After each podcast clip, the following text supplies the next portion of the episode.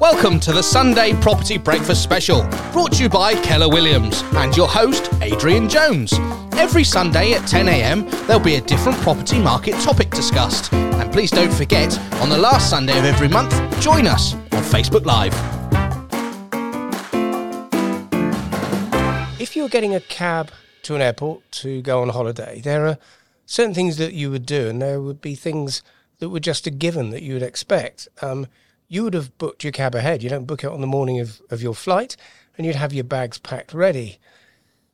You'd expect the cab to be on time. You'd expect the car to be comfy and to be suitable for the journey, the driver to be qualified. You'd be surprised if you had to fill up with fuel on the way to the airport. You'd be surprised if they changed driver on the way to the airport. You'd expect them to take the quickest and most direct route. And you'd expect some communication, you know, how are the roads? Are there any problems at the airport and all that sort of stuff? And you'd hope that they know where you're going, what time you're supposed to be there, and why. So, why, on something even more important than getting a flight on holiday, the selling of your house, do a lot of people not even do any of that preparation and do any of that work and make sure that the person taking them ticks most of those boxes? So today we're talking about conveyancing, the dare I say it, the M25 of the conveyancing world. And uh, I have with me one of my favourite cab drivers, uh, Robert Habbitts of Bates. Robert, welcome to the Sunday Property Breakfast. Afternoon, Adrian. Hello, everybody. So, um, I should actually get you to properly introduce yourself because unless you've got a career that I am unaware of, earning a clandestine income to supplement your meagre conveyancer's wages, um, you should actually let people know uh, exactly who you are. Yes, thank you. Good afternoon. As Adrian said, I'm Robert from Bates Solicitors. Uh, Robert Habbitts at Bates Solicitors. Hello. Um, and just you know, we've worked together for we've known each other for a while, but we've worked together since I set the business up. Um, you're one of the people I recommend for the reasons we're going to discuss. You just get it done in what is a difficult world. So, starting with my and I'm going to drop the holiday driving analogy eventually, but just starting with that point, um, in the same way you'd pack your bags, why should a vendor prepare um, for selling before they've even found their buyer? Well, as you said, Adrian, it, conveyancing is the sort of the M25, the clog. The, the, the blockage that is sort of the, the, the house selling and house moving process. Um, and people don't wake up one morning and decide they're going to go on holiday. Some people might do, but the same as people don't wake up one morning and realize they're going to sell their house. Um, so obviously you give it thought, you decide to stage your property, you decide to get the agents around to value it. But it's amazing how many people don't think, oh, I need a lawyer to do the work as well. And they leave that to the last minute. Whereas if you actually get engaged with the lawyer at the outset, a lot of the ID can be done, a lot of the paperwork can be completed. If there's things missing, you can get your boiler serviced, you can get that duplicate certificate that you need, you can get things in place. I mean, I read an article the other day that said, according to Rightmove, that average conveyancing times from the moment a property is agreed with the agent to the moment the people get the keys and move in is 150 days at the moment. Yeah, that, that's that's. I see months. 130, 150, 160, depending on it's the time crazy. of the week. It's and absolutely crazy. But it, and that should point out isn't from when something goes on the market unsold. This is from when. uh, You know, for if you lose terminology, a deal is agreed and, and, and the sale is, is is agreed to go ahead. So, uh, a, a crazy figure. I know when you you're selling what I'd call a straightforward freehold house, I say this to my vendors because I try and get every single vendor legally prepared. They don't always follow, but the vast majority do. And of course, most of them turn around and say, "Yeah, but I've got a straightforward freehold house. I haven't got a 16th century barn where the hunter are allowed to go through on the quarter days." Um, uh, so why is it really that complicated? But you know from conveyancing that the you know a straightforward property can still have there isn't documentation anything, missing. There is not anything such as a straightforward house. Every house, you could have five houses on the same development down the same road. Think of Coronation Street. You could have all those houses being sold exactly the same time. Every single house, one of those, would have a problem with something. And it's not necessarily its legal entity, but it's documentation, Yep. it's damp proof course, it's, Exactly. it's Boiler servicing, etc. Yeah, Okay. So how? So you've touched on it really. How does somebody prepare? Basically, as soon as you think of even getting the agent round, or once you've sort of assigned the agent to put the for sale sign up, get in contact with your lawyer. Okay. Doesn't have to be me. I, you know, would like it to be me, but get in contact with your lawyer. Get those things prepared. Find out what the quotations are going, like you would do building works or your estate agencies. Find out the reviews. Find talk to people. Talk to your neighbours. Talk to friends and family. People people that have been through the process. The conveyancing process has changed so much in the last 20, 30 years. I've been doing it now for 12 years. In those 12 years, a lot of things have changed. And I think if you haven't done it for the last 10 years, speak to people, speak to people and find out what it is, and then get your quotes, find out who you like. You know, just because you might not be the most expensive or the cheapest, can that person be contactable? What is your criteria for having that relationship? That person is representing you in the biggest sale and purchase of your life. We're not all multi billionaires that have super yachts. Your house is your biggest purchase, more likely than not.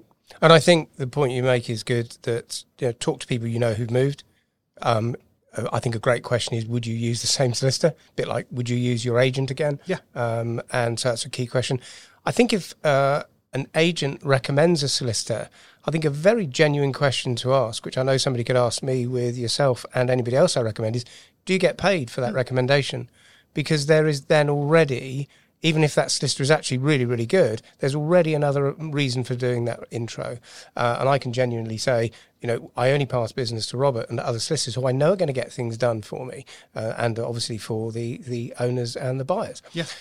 And in terms of the physical preparation, then it, would if I was a vendor and I said, "Oh, I've just instructed the agent to sell my house. He's told me to give you a call. Thank you for your quote. Um, he, he recommends you. I think it's a good idea."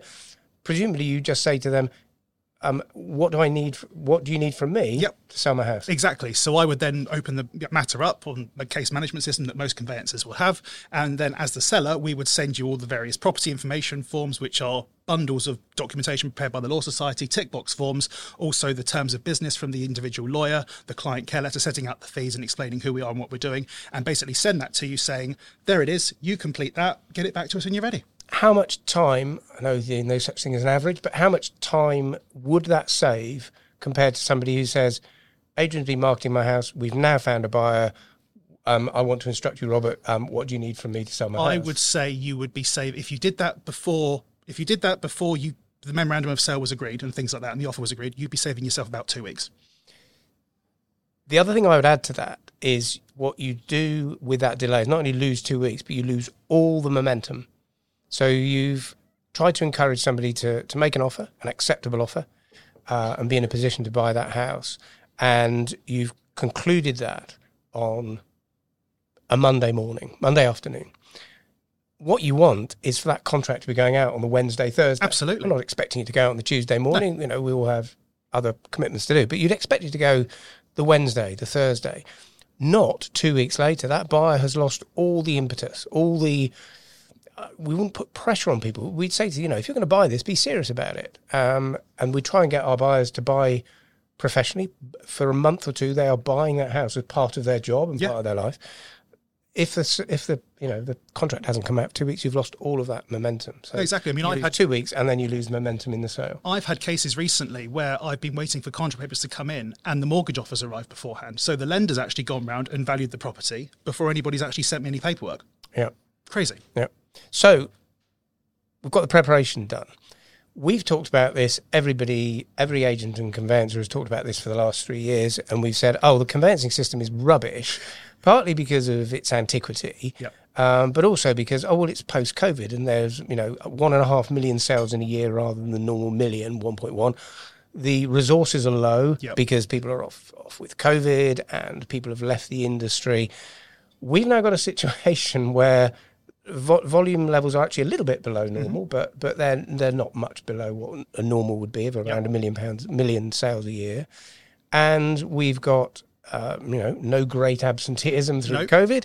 We've so those excuses have gone, and yet I don't see any change in the speed with your typical conveyance. Why do you think that is, Mister Conveyancing If Oracle? I had the answer to that, I would not be sitting here. I think it's, as you said, the, the system is antiquated, um, and you know it's the system that we've got. There's not a lot that can be done to change it. We are a very paper-based and very heavy process-driven pr- uh, procedure.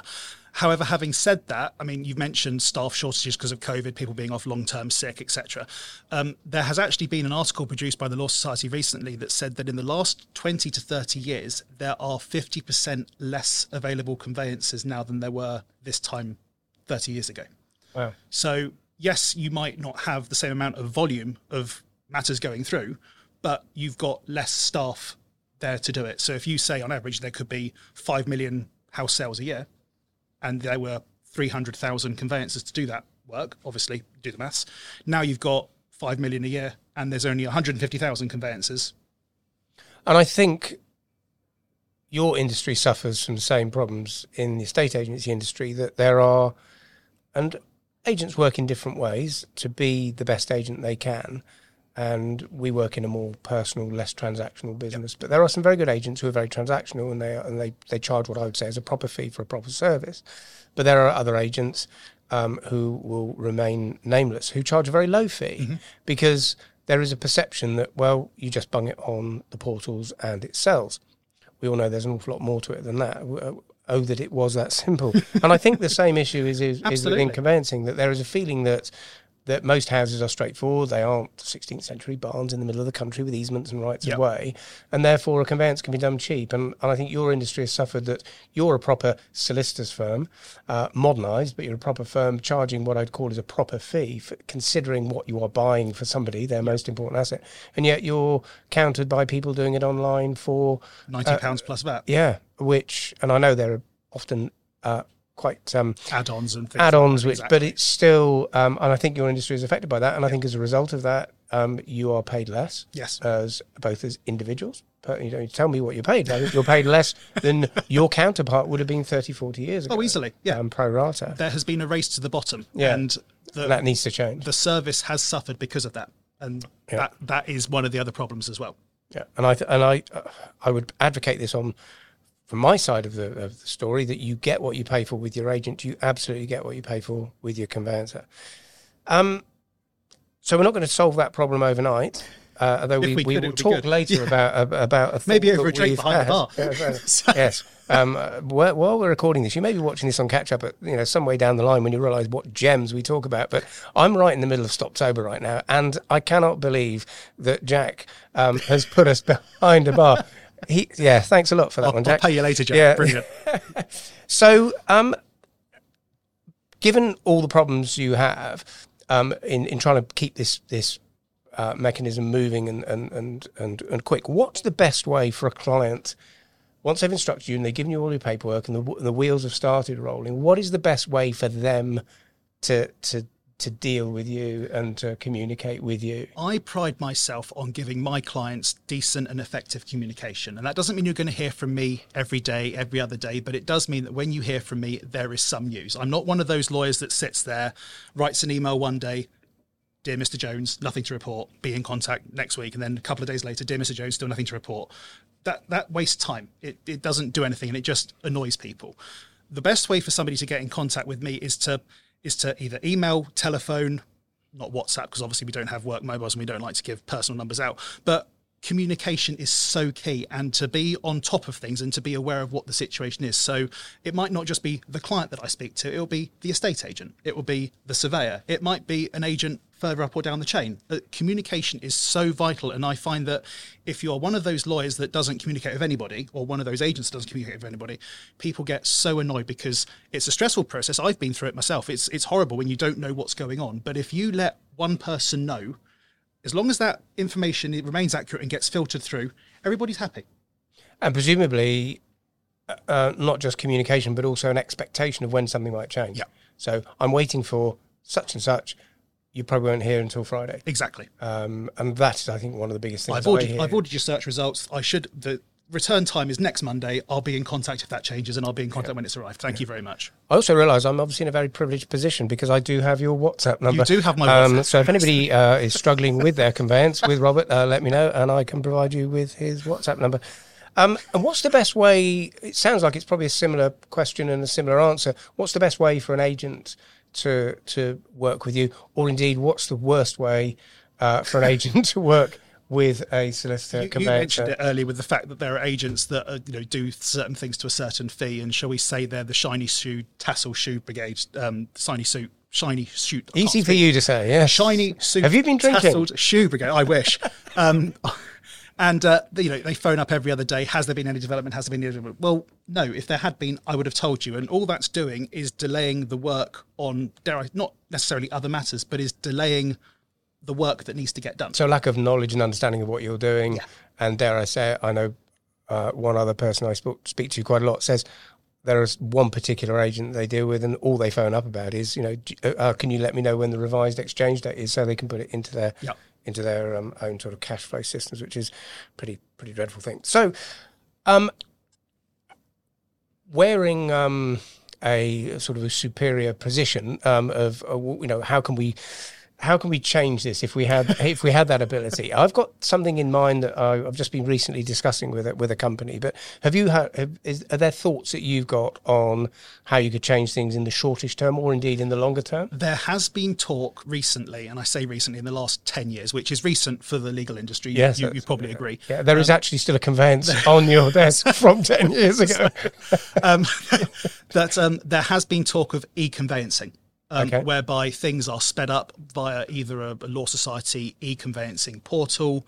I mean, it's you read one article and it says one thing, you read another article it says completely something else. Okay. But we are in an age now with portals, AI, etc., that there could be and there should be, I think, a way that the conveyancing process in this country can be dragged into the 21st century. What about the idea of um, HIPs? But I think I wasn't dealing with it at the time, and I think you were Just you know, before my time. scarily too young to be dealing with it. Um, or, or you were doing something else. You, actually, you were, you were still a cab driver before moonlighting. Um, yeah. Uh, do, can you see the need for a return to some of that basic information that a, a, I think a so. seller provides? I think so. Yes, I mean the home information pack, the HIPs were on paper a good idea, just never worked in practice. I don't know why, because it was just before my time. However, some of the remnants that we've got, like the energy performance certificates, EPCs, the idea that the seller completes a property information form, gives details about the property. That's what we do now. It's just it's just gone from being in one document to being several documents, and I think that sort of shall we say a logbook for your car you know you take your car for a service Yeah. you get your piece of paper or you used to you put that in your file and then when you came to sell your car you would say i've got a full service history there you go and somebody would go thanks a lot i'll read through that i'll tire kick the cars it's all in order why don't we do that for a house Yeah, it, it, it's logical to me. I, I, with not working in the industry at that part of it at the time, I, I don't know why it failed. I don't know if it was poorly prepared or just people were adverse to the idea of some sort of you know collective homogeny of, of the, the you know the the things you do. I would imagine that a lot of people in your industry are very different now to how they would have been um, years ago when when HIPS was introduced. Can I throw an idea at you? By all uh, that uh, I've been talking to recently with a company who are um, and possibly working through Keller Williams and working with us to to help develop it, and with us personally, actually through uh, a connection that, that uh, my colleague Candice knows. They're looking at uh, what I would describe as a, a hub of transparency. Okay So everybody involved in a sale, so obviously buyer, seller, um, any of the agents involved in that. It may just be if it's a simple sale of one house to one person, it could just be one agent, but there could be other agents involved if there's more of a chain, both lawyers or every lawyer involved.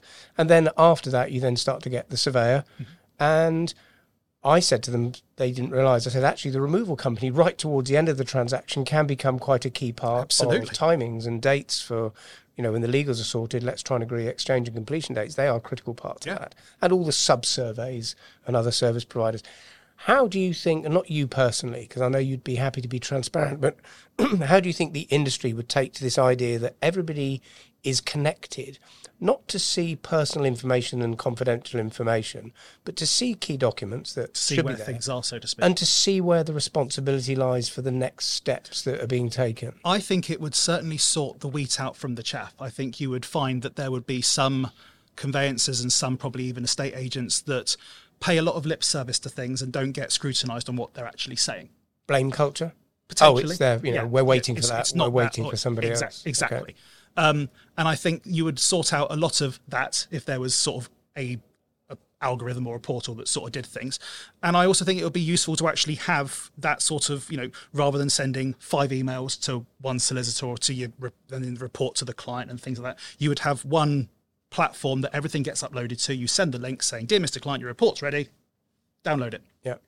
because one of the uh, the offshoots of that hub idea is that if I have then just been instructed by a couple to to sell their house, I can immediately just ping something on that same portal Yep. to you and the other lawyers who are in the area wanting to deal with that, and immediately get you know the the the, the vendor or in future the buyer immediately gets quotes for surveys, lawyers, and anything else that's particular to that particular property.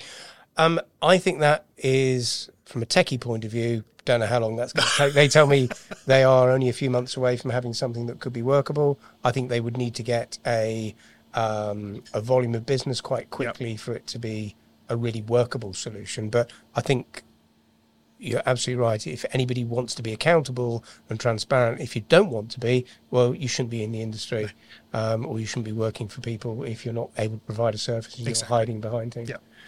Robert, um, we could talk about this for a long time. We've talked about it a lot previously when you People know uh, probably switched off by frustrations. Of, no, they haven't. They always watch every single second of the podcast. Um, thank you for that. It's really useful insight. I think whether it be right at the beginning, getting yourself prepared, how to talk to you, how to get the best out of all the people involved in, in the process, and hopefully a future that will make this system um, just a little bit more efficient and and more effective.